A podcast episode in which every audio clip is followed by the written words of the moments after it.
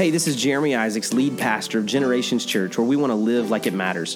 For more information about our church, you can visit us at g.church. We hope you're encouraged by today's message. Thanks again for listening.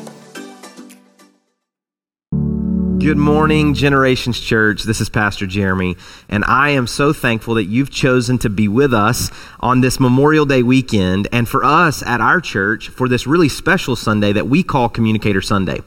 About two times a year over the last three or four years now, we have participated in Communicator Sunday. And it's a great opportunity for our church family and really those outside of our church family that may be connected to some of these folks to hear from people within our congregation. And a few years ago, the Lord really allowed us to, to see some examples of this in different ways, but for us to really contextualize it to what it could look like here at Generations Church.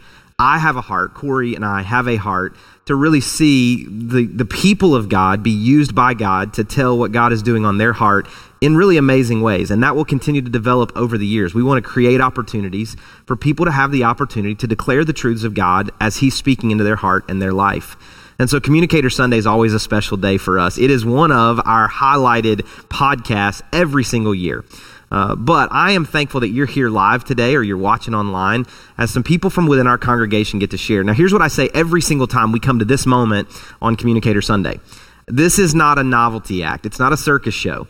These individuals have prepared, they have prayed about what God would have them to share. It began several weeks ago, even as I began to receive notes from them after they accepted the invitation to be a part of this. And as they prayed about it and really began to read God's word and to determine what it was that God may use them to speak to us as a church, uh, they they took this, this they took this seriously, and I want you to do so as well. Now, here's what that means. Over the next few minutes, they may say something funny. If they do, laugh. They may some, say something that tugs on your heartstrings, and if they do, feel free to cry. Uh, but I encourage you to amen them and clap, and if it's funny, laugh, and all of those things, because the more you respond, the, the easier it'll be for them just to feel comfortable in what they're saying and what they're sharing from the stage. Uh, Corey and I are not here today. We are trying to grow as leaders and really be around a church that will help us to lead better. But I have heard these messages, I've read these notes in different formats, and I'm telling you, you're going to be blessed today.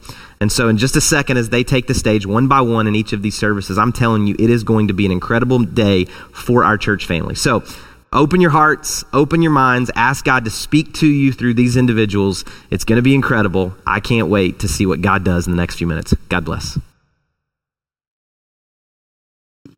Well, good morning. Um, my name is Brittany Rogers. If I have not had the privilege of meeting you, um, as you can probably see, I am the G Kids director back here with my kids' blocks. But I absolutely love serving in kids every week and just seeing their hearts for God and seeing the Lord move in their lives. But today I'm just honored to be speaking in this service and to share a little bit of my heart. Um, I'm going to just dive right in into Joshua 6. Um, many of you have probably heard this story, but it's about Joshua and the wall of Jericho. And in verse 5, it says, When you hear them sound a loud blast on the trumpets, have the whole army give a loud shout. Then the wall of the city will collapse, and the army will go up, everyone straight in. So the Lord tells Joshua, Go and march around this wall with the army once for six days straight.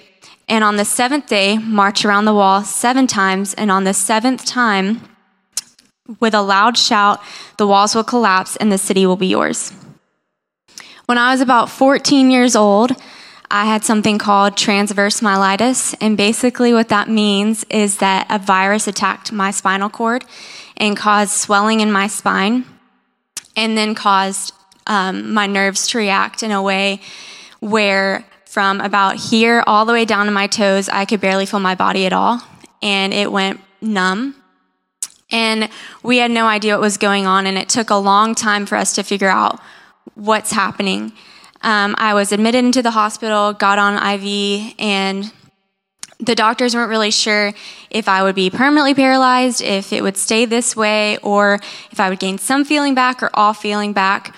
But it was kind of just a wait and see game at this point. And one of my friends walked up to me and she's and I had gone through some other things in middle school and she had said, Brittany, why do these things keep happening to you? And it I know she didn't mean anything by it, but at that moment, it was like a shifting in my faith of like, why do these things keep happening to me and not my friends or not someone next door? Why is it me? And, and how is this going to be used for your glory, God? And are you really the God that you say that you are? So my family would rally around me and pray for me, and they were really big on believing for healing. And my grandmother, my Nana, if you know her, when she tells you to do something, you do it and you believe it. And she would tell me, Brittany, I've prayed for you and I believe that the Lord is healing your body and you need to walk in that healing and, and claim that for your body. And as you walk in the hallways of the hospital and you walk around, start praying and praying that same healing over the rooms of the patients you walk by. And it, in that moment, it went from not just being about me, but it went to being greater than even I could fathom of maybe I'm not here just for me. Maybe this isn't just about me, but maybe I'm here to intercede for someone else. And so it took about two years later, I gradually gained the feeling back in my body. And I went from being afraid I would never walk again to playing collegiate soccer my first year of college and which is just a testament to God and that He's still a miracle working God. Um, but I just want to encourage someone who's in a battle that sometimes you may not understand why you're the one going through it, but it's not just about you. Sometimes you may, I may have been the only person in that girl's life that was next door to me and the patient that was sick that maybe that was the only prayer that was prayed over her in her life or maybe it was the baby next door that I could hear crying in the middle of the night that needed healing, and I prayed healing over their body. And so Joshua, in this moment, he was obedient to what God had told him, and he did what was necessary to prepare to overcome Jericho. And some of us need to start walking around those walls and those Jerichos in our life and start believing for victory and start walking around and saying, God, you did not give me the spirit of fear. God, you are a good God. You are with me. Even though I walk through the valley of the shadow of death, I will fear no evil, for your rod and your staff, they comfort me. The victory is yours. I have been clothed in strength and dignity, and I will laugh without fear of the future. God is for you. God is with you. And I want to challenge you who are you marching for today? Do you believe that God is who he says that he is? Stand in the gap. Start marching for your family. Start marching for your job, for your children, for the neighbor, for the people that are sick, for the homeless, for those in need, and believe that the victory is yours and God is for you.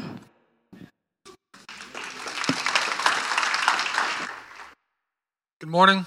Uh, my name is John Woolridge, for those who don't know who I am. Uh, this past week, I actually just got back from a two and a half week cross country road trip where I had the opportunity to uh, explore 10 of the national parks. And it just started out as a, um, a, trip with some friends who wanted to do a last thing together before a couple of us uh, graduated. And while it was definitely a great bonding experience, uh, overall, I'm very thankful because um, I was able to experience um, firsthand uh, God's glory through his creation. And what I want to talk about today is glorifying God. And as Christians, I believe that we are called to um, glorify him in everything. So, uh, a little bit uh, into my backstory, uh, my personal life. I'm currently a senior majoring in cybersecurity at the University of North Georgia. Uh, I have a minor in leadership I graduate this August and will be commissioning as a second lieutenant into the Georgia Army National Guard. Thanks. Um, eventually, I plan on joining the private sector, working with cybersecurity. Um, and throughout my entire college career, I've done pretty good uh, academic wise. I've received a lot of good uh, scholarly and academic awards, been placed on the dean's list a lot. Um, but last fall, uh, 2020 semester, um, my grades really started to dip. Um, and my life at the time kind of became a lot um, disorganized, if you will. Um, I was losing interest and motivation, uh, and I wasn't pushing myself. Uh, and even in my spiritual life, um, I was starting to spend a lot less time focusing on God. Uh, and after the semester ended and going into the beginning of this past spring semester, um, a few months ago, I kind of had a wake up call that jolted me out of that period of laziness, if you will. Uh, it was a reminder that I wasn't glorifying God uh, by being in that state of laziness. Uh, and as Christians, like I said, we are called to glorify Him in everything. So, what does it mean to glorify God? Well, to glorify something means to take great pride in, so giving it your all, or and to give honor to.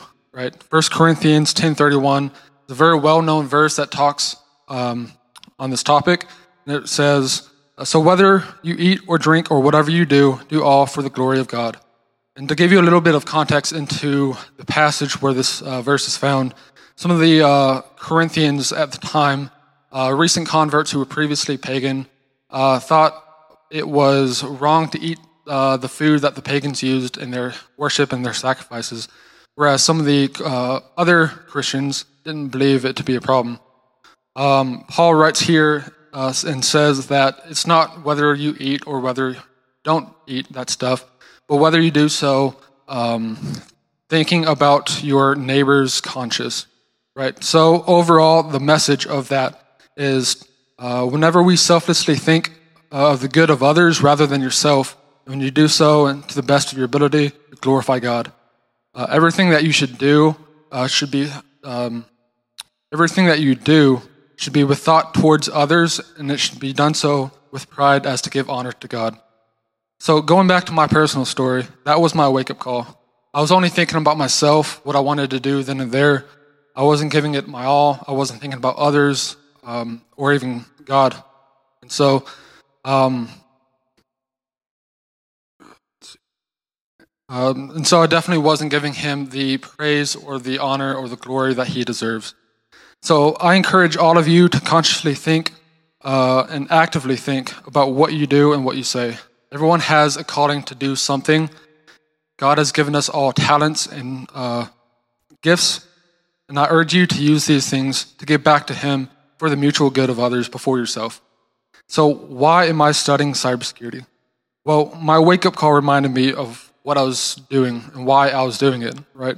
I believe that technology should be used um, to help society, to advance it, and to help everyone, to glorify God. However, there are certain people who will use it for evil and sinful reasons.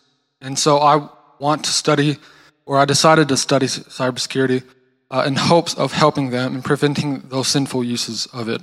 So my wake up call reminded me of this reason that I should do it to the best of my ability to give glory to God. So my big message that I want to leave y'all with is this. You all have your own reasons for what you do. Whatever those reasons are, I urge you to do so to glory, uh, to give glory to God. Thank you. Hi, my name is Christy Heinman, and I am equally as nervous as I am excited to speak to all of you today about what God's been doing in my life the last few years. I want to share a little bit about how God can take your grief and He can renew your hope. I was once asked the question, How do you process your hurt? Well, for me, this was an easy answer. I responded, I acknowledge it, and I move on. The individual who asked me this question said, No, no. How do you process your hurt?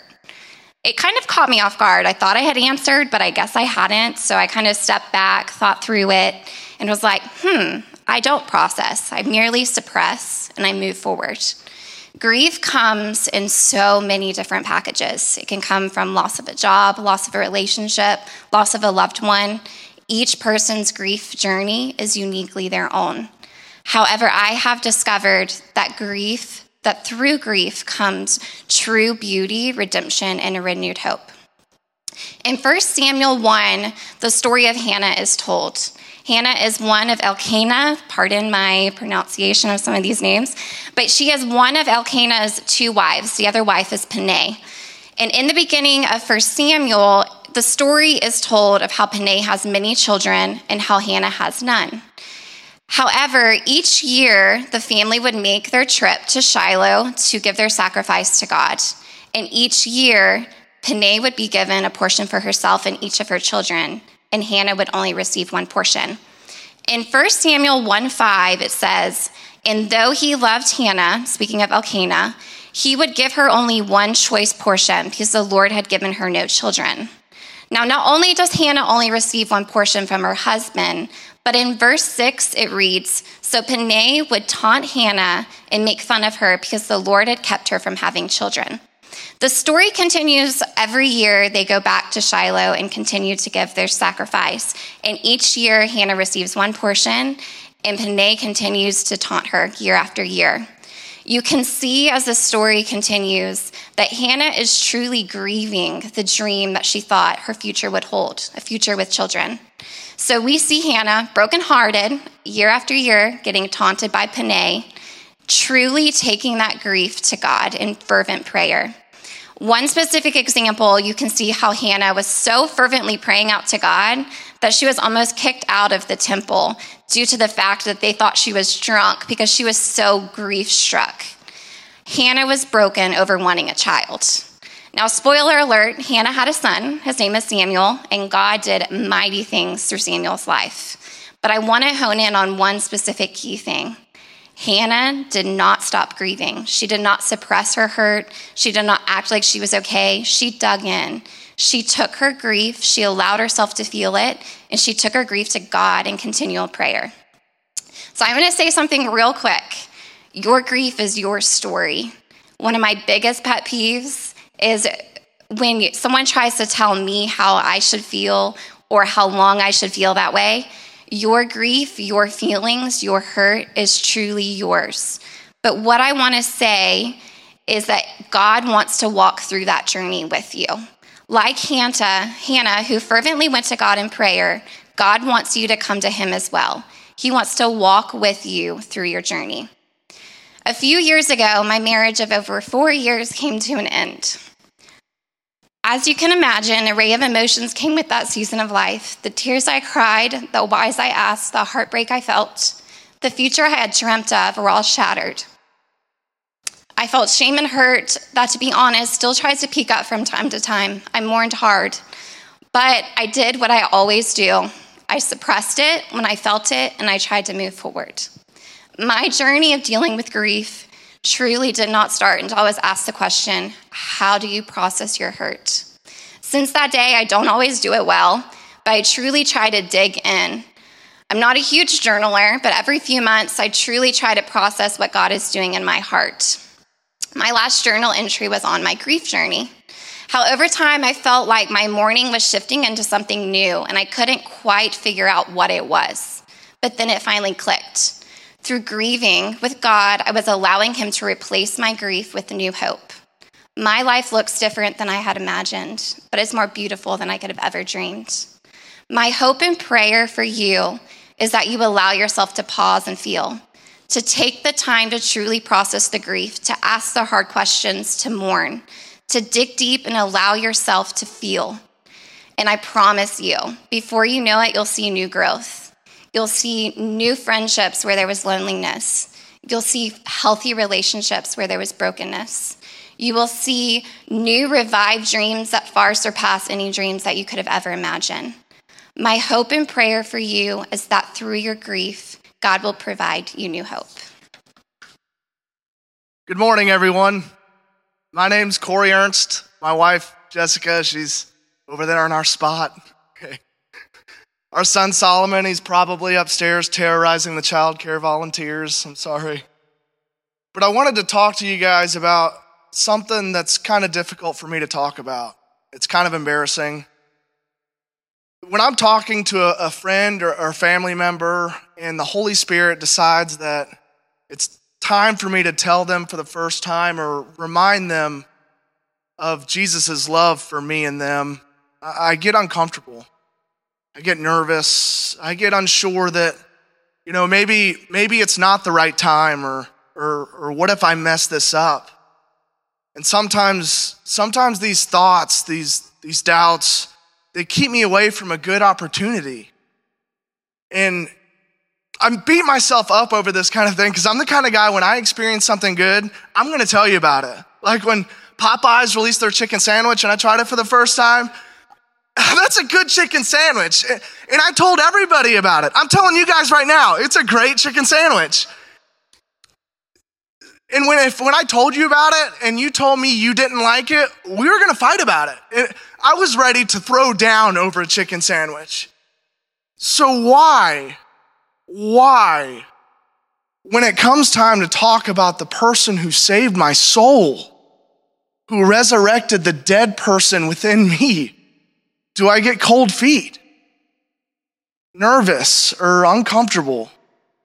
And I was praying about this. I was going to talk about a different verse for you guys, but in Matthew 10 34, Jesus said, Do not suppose that I have come to bring peace to the earth. I did not come to bring peace, but a sword. Now, admittedly, when I read this verse for the first time, I was like, whoa, where did that come from? But I didn't understand it. And, for those who don't know, a sword was like the pinnacle of technology when it came to quickly making someone else uncomfortable. The truth is, we're not called to be comfortable. And I don't know why you or I get uncomfortable when these situations come around, you know, when these moments come. Maybe you don't get uncomfortable, but maybe for some of us, you know, when those moments come and we're right on the cusp, we're right on the edge of doing it, and those thoughts start entering your mind that, well, what if when I say this, my friends aren't going to want to hang out with me anymore? Or the guys at work are going to think I'm weird? Or that family member is going to stop wanting to come around so much. Me and my wife, we, we went down to Tybee a couple months ago and a couple friends, and uh, it was late one night. And one of our friends, she was just an absolute wreck. She was talking and crying about things that she was ashamed of, things that she's done in her past, and and and I feel the Holy Spirit. Now's the time. Now's the time, and I'm thinking in my head, no, no, no, now's the time to listen. I'm going to listen. I'm just going to listen. No, you know it's the time. You know it's the time. And I'm like, oh, I know. But what do I say? How do I inject this into the conversation? And I'm thinking, I'm thinking, and, and the only thing that my little brain can come up with is something I've read on a bajillion bumper stickers all across the world. I, it just kind of fell out of my mouth. I, I said, You know, Jesus still loves you, right? And she looked at me with mascara all over her face and she says, You really think so? And what happened after that was at least a 30 minute discussion on God's love for us and uh, Bible verses that I undoubtedly butchered along the way.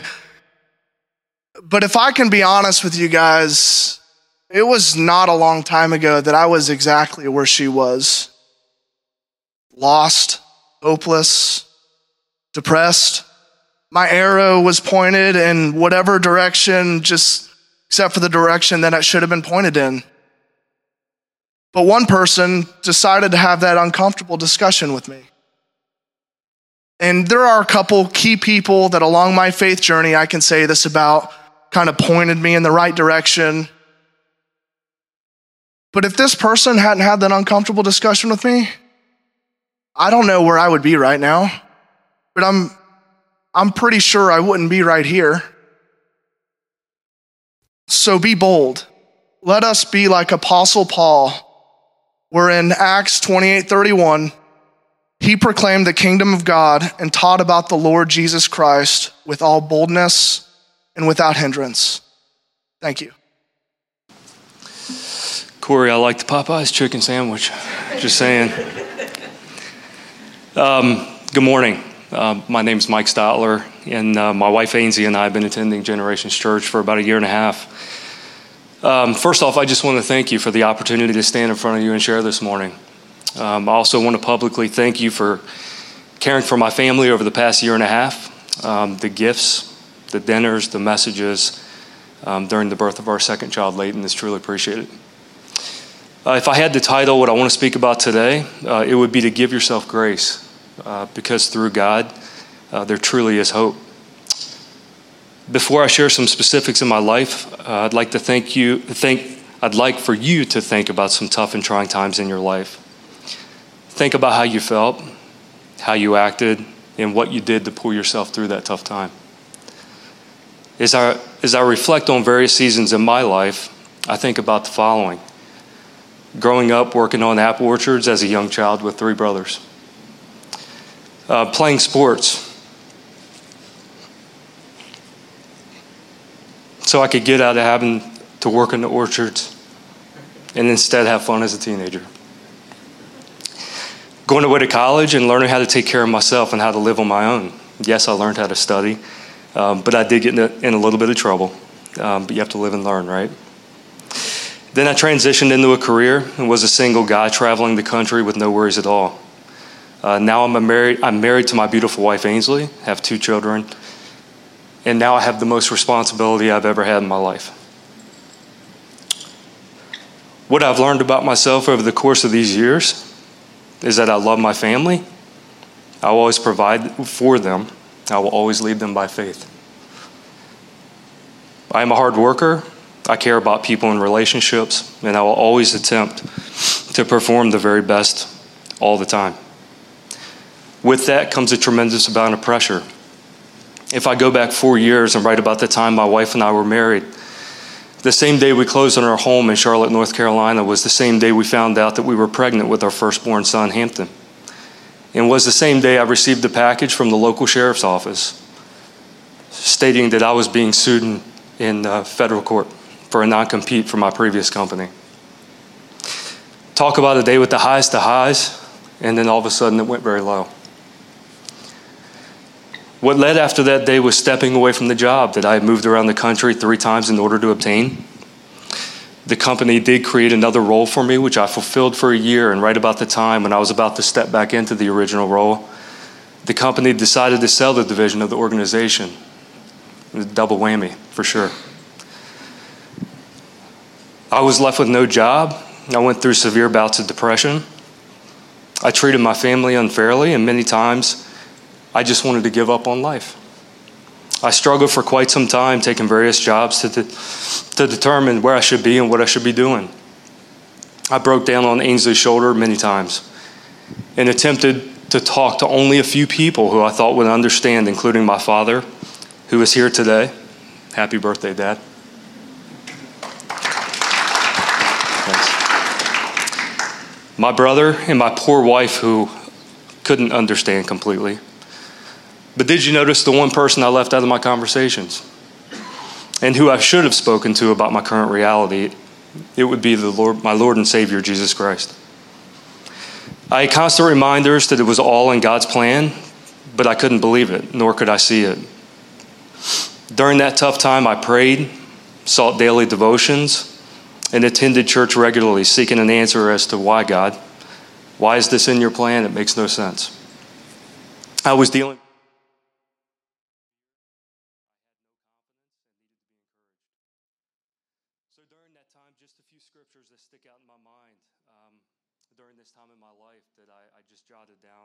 share with you today.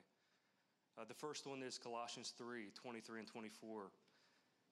Whatever you do, work heartily, as for the Lord and not for men, knowing that from the Lord you will receive the inheritance as your reward.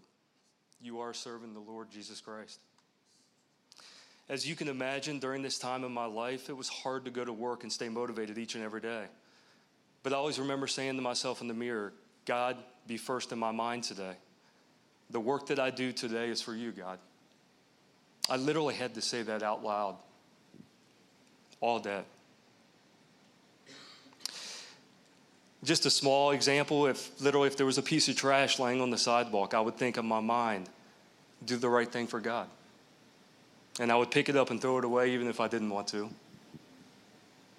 Second scripture is Jeremiah 29, 11 and 12. For I know the plans I have for you, declares the Lord plans to prosper you and not to harm you, plans to give you hope in a future. Then you will call on me and come and pray to me, and I will listen. All I ever heard is that it's in God's plan. I didn't believe it, and I had a hard time seeing it. Waiting on anything is the toughest thing to do. But I kept seeking God and trying to figure out why He had me in this position. And then what I came to realize is that God was putting me at my worst so I would become vulnerable and seek him even more.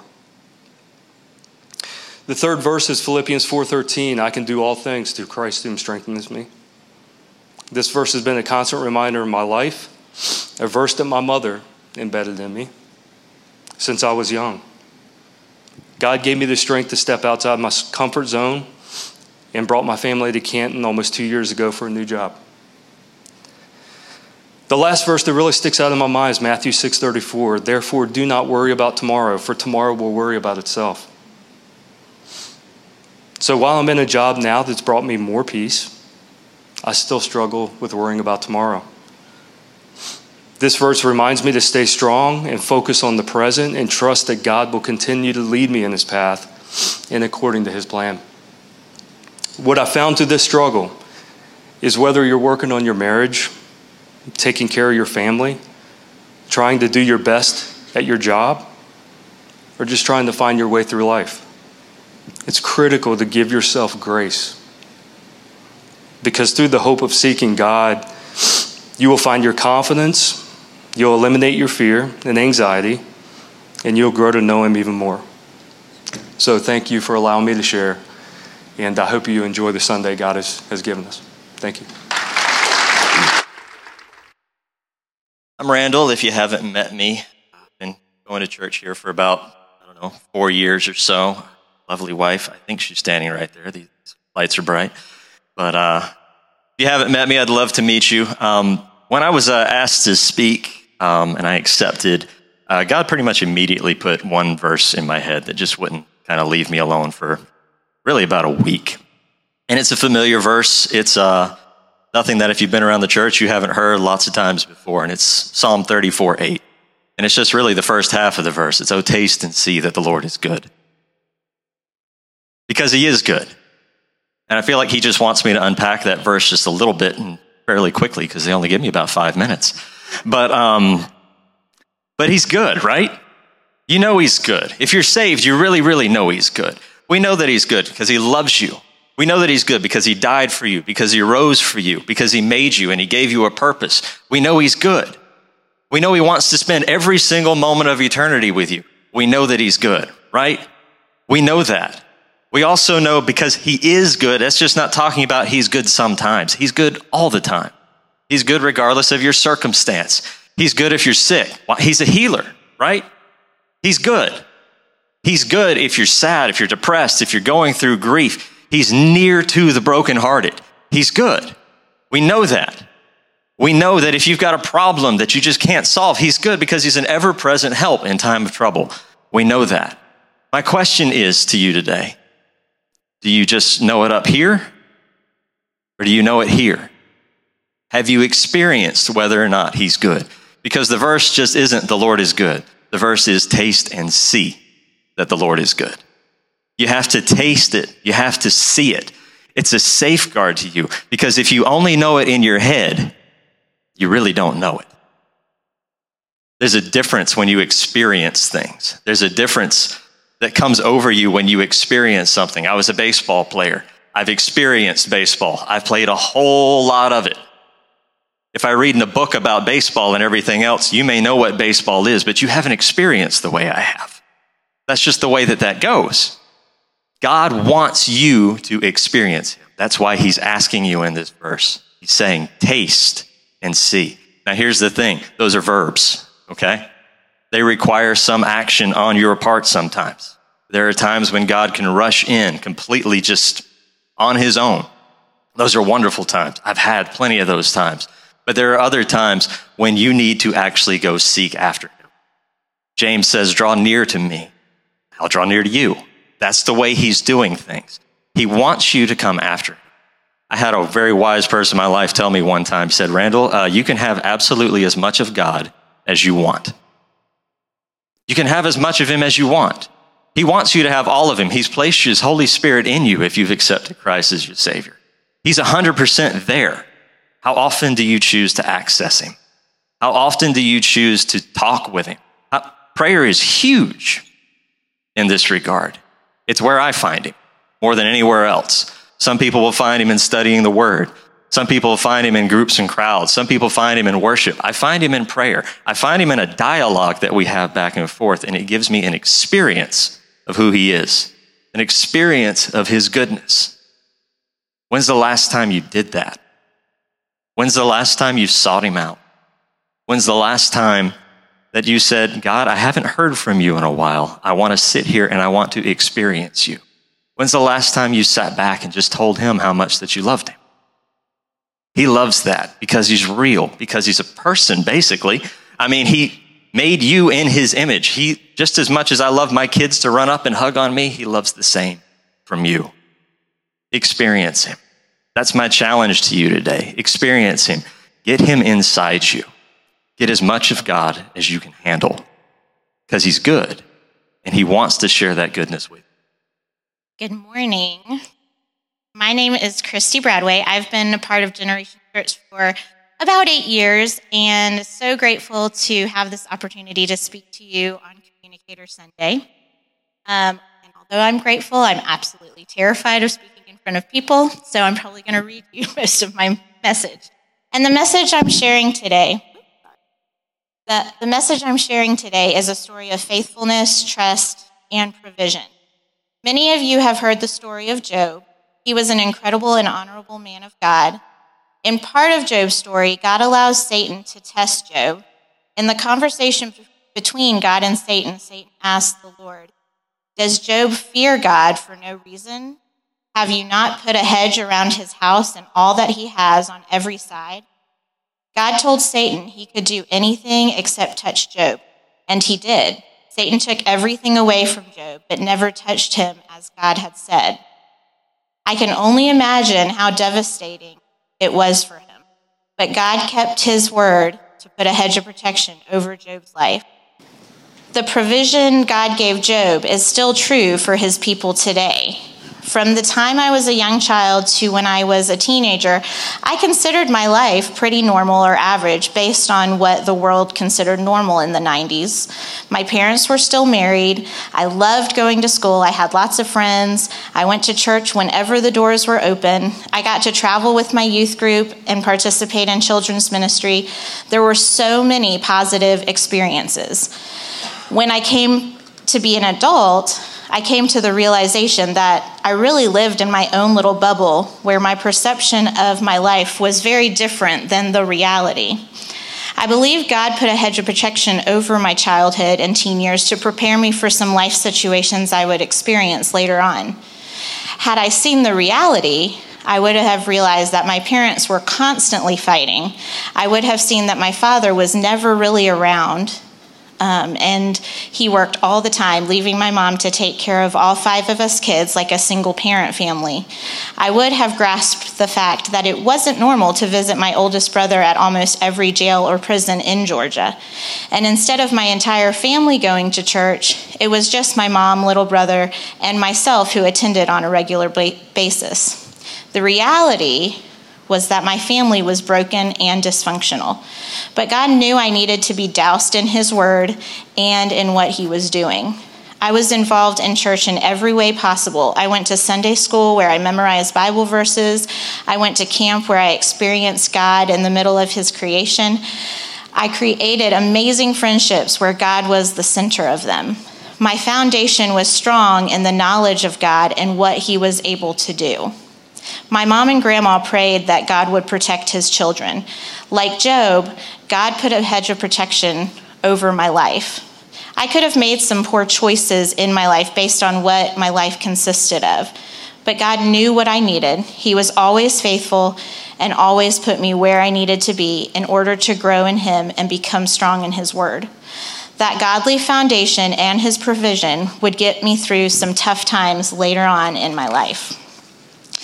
Isaiah 43 2 says, When you pass through the waters, I will be with you, and through the rivers, they will not overwhelm you.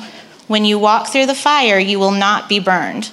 Several years ago, I found myself in an excruciating and painful situation. Before, before the trials and tribulations I walked through, God knew I would be there years before. He was preparing me in knowledge, faith, and trust in Him.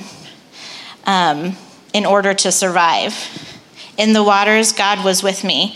Through the rivers, they did not overwhelm me. When I walked through the fire, I did not get burned. There may have been days that I laid in a fetal position and cried for hours, but God helped me up.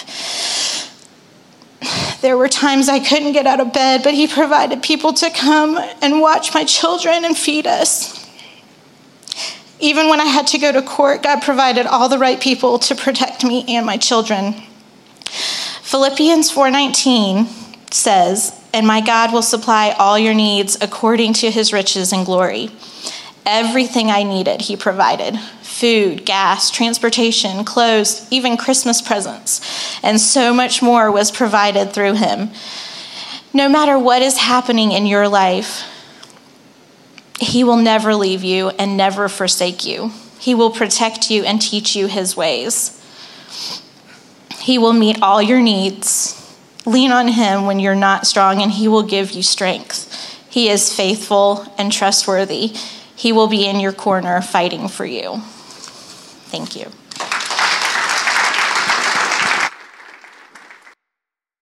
Hello, everybody. My name is Tim Cheetah. If you don't know me, uh, I help oversee the G Groups ministry here. I'm usually the one emailing the leaders to make sure that they have their attendance in. So if you are a leader and if you do not have your attendance in, get it in. All right. so I also just got finished uh, leading a G group this semester with Tim Johnson. If you haven't gotten a chance to study the Bible with him, please do so because he makes it so exciting. But I've got first dibs. Uh, but the Bible is uh, something that I want to talk to you about today. And it can be really tough to talk about the Bible because most of us who grew up in the church, uh, much like myself, we all have some kind of baggage when it comes to talking about the Bible.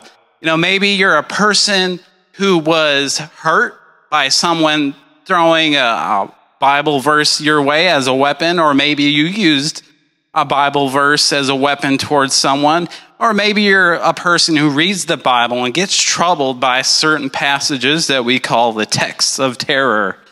Uh, or maybe you're a back, from a background where you don't know anything about the Bible. And you know, we live in this highly polarized society where we all have these combating philosophies and views, and somehow the Bible always seems to become uh, center stage. Uh, so some say we're interpreting it too strictly. Some say we're uh, interpreting it too loosely. We get worked up into this friendly or, or frenzy. We're ready to pounce on someone when they say something about scripture that we disagree with. And I know uh, that feeling because I've been there. But sometimes I just want to say, whoa, everybody, slow down, just relax, take a breath. But uh, what do we do with this library of ancient texts that we that fits in this book that we call a Bible? So I'd like to offer up some pointers uh, that Tim Johnson and I discussed in our study on how to read the Bible. The first is that the Bible is a unified story from beginning to, to end, from the beginning of the Old Testament all the way to the end of the New Testament. It begins and ends with God and it begins and ends with a new creation. However, the point on which all scripture hangs is found in the person of Jesus Christ. In one of my favorite passages of scripture, Jesus is arguing with the Pharisees about the authority that he holds. And he says, You search the scriptures because you think that in them you have eternal life and it is they that testify on my behalf. Jesus is saying, the Bible's about me. You see, and you see this, that this is the case when the book of Revelation showcases how Jesus is the slain lamb who has conquered and defeated death and is the one who will bring judgment on the nation and how God's people will rule with, uh, with him at the end.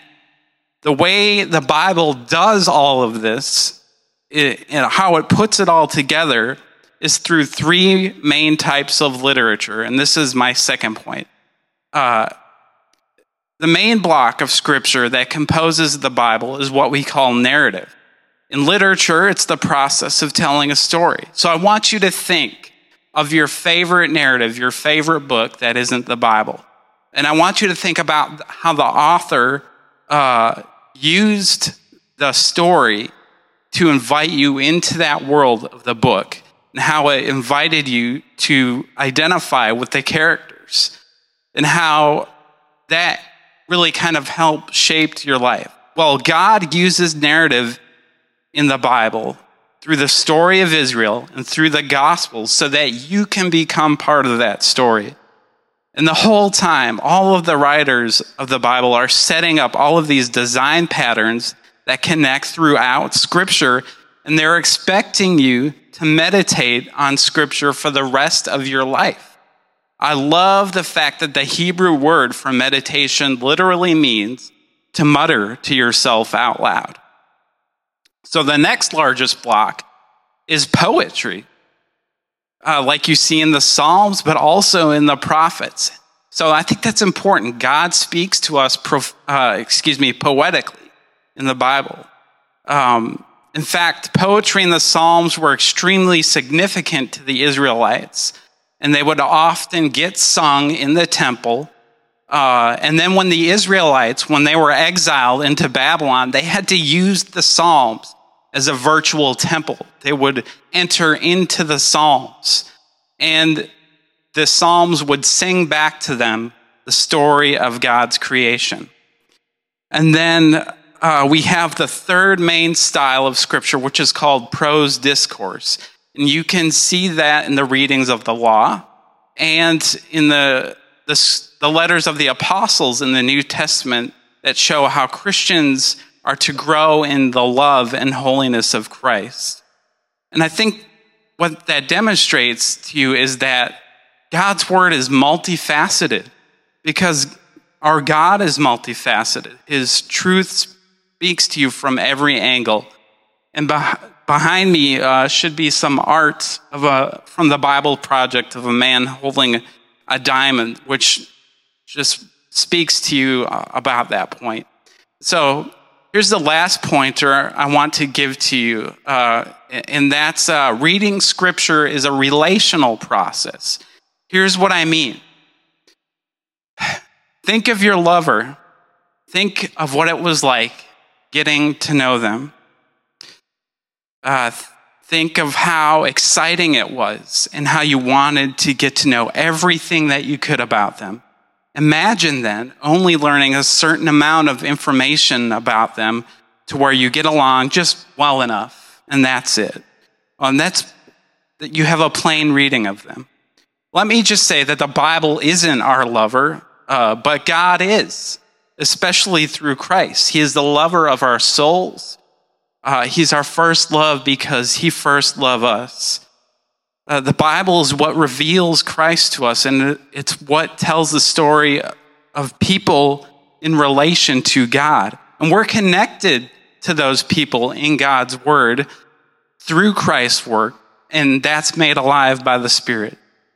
Wouldn't you then want to get to know as much about God's Word as possible so you can grow deeper in your walk with God?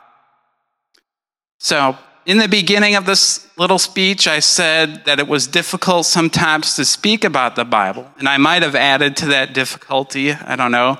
We all have ways that we want to describe the Bible. For some of us, Scripture is the inspired, inerrant, infallible, and authoritative Word of God. I certainly agree. And I've also read some theologians who say that the Bible is God's sacred vessel. And I like, I like that too. For me, though, the only way that I've been able to con- conceptualize the Bible is like this. See, this cosmic iceberg is what I call it. Um, and it's supposed to represent the Bible. The name of the, of the woman who created this for me, her name is Amanda, and she lives all the way in Jakarta, Indonesia. Uh, she has an amazing Instagram account called Pearls in the Dust where you can see more of her art. Anyway, above the water, we have the visible 10%. That's what the plain reading of Scripture can offer. Or maybe that's even how pop culture sees the Bible. But below the surface is a whole new dimension. This is the part of the Bible where we see uh, that we see when we understand the Bible is a complex yet cohesive and unified story. It's the part we see when we mutter it out loud to ourselves for the rest of our lives. When we see, we, we, we see it when we are careful to note the literary styles And it's the part that we see when we explore the context behind the text uh, to know, uh, to, so that we can rightly apply it to our own lives. Uh, but it's more. It's so much more. It's any. It's more than any new Christian will understand. It's more than any seminary grad will understand, and it's even more than any lifelong follower of Jesus will understand. That's because God is more. When we're reading the Bible, we're not, we're not trying to scale the heights of God's word. We're plumbing the depths of God's heart. Thank you.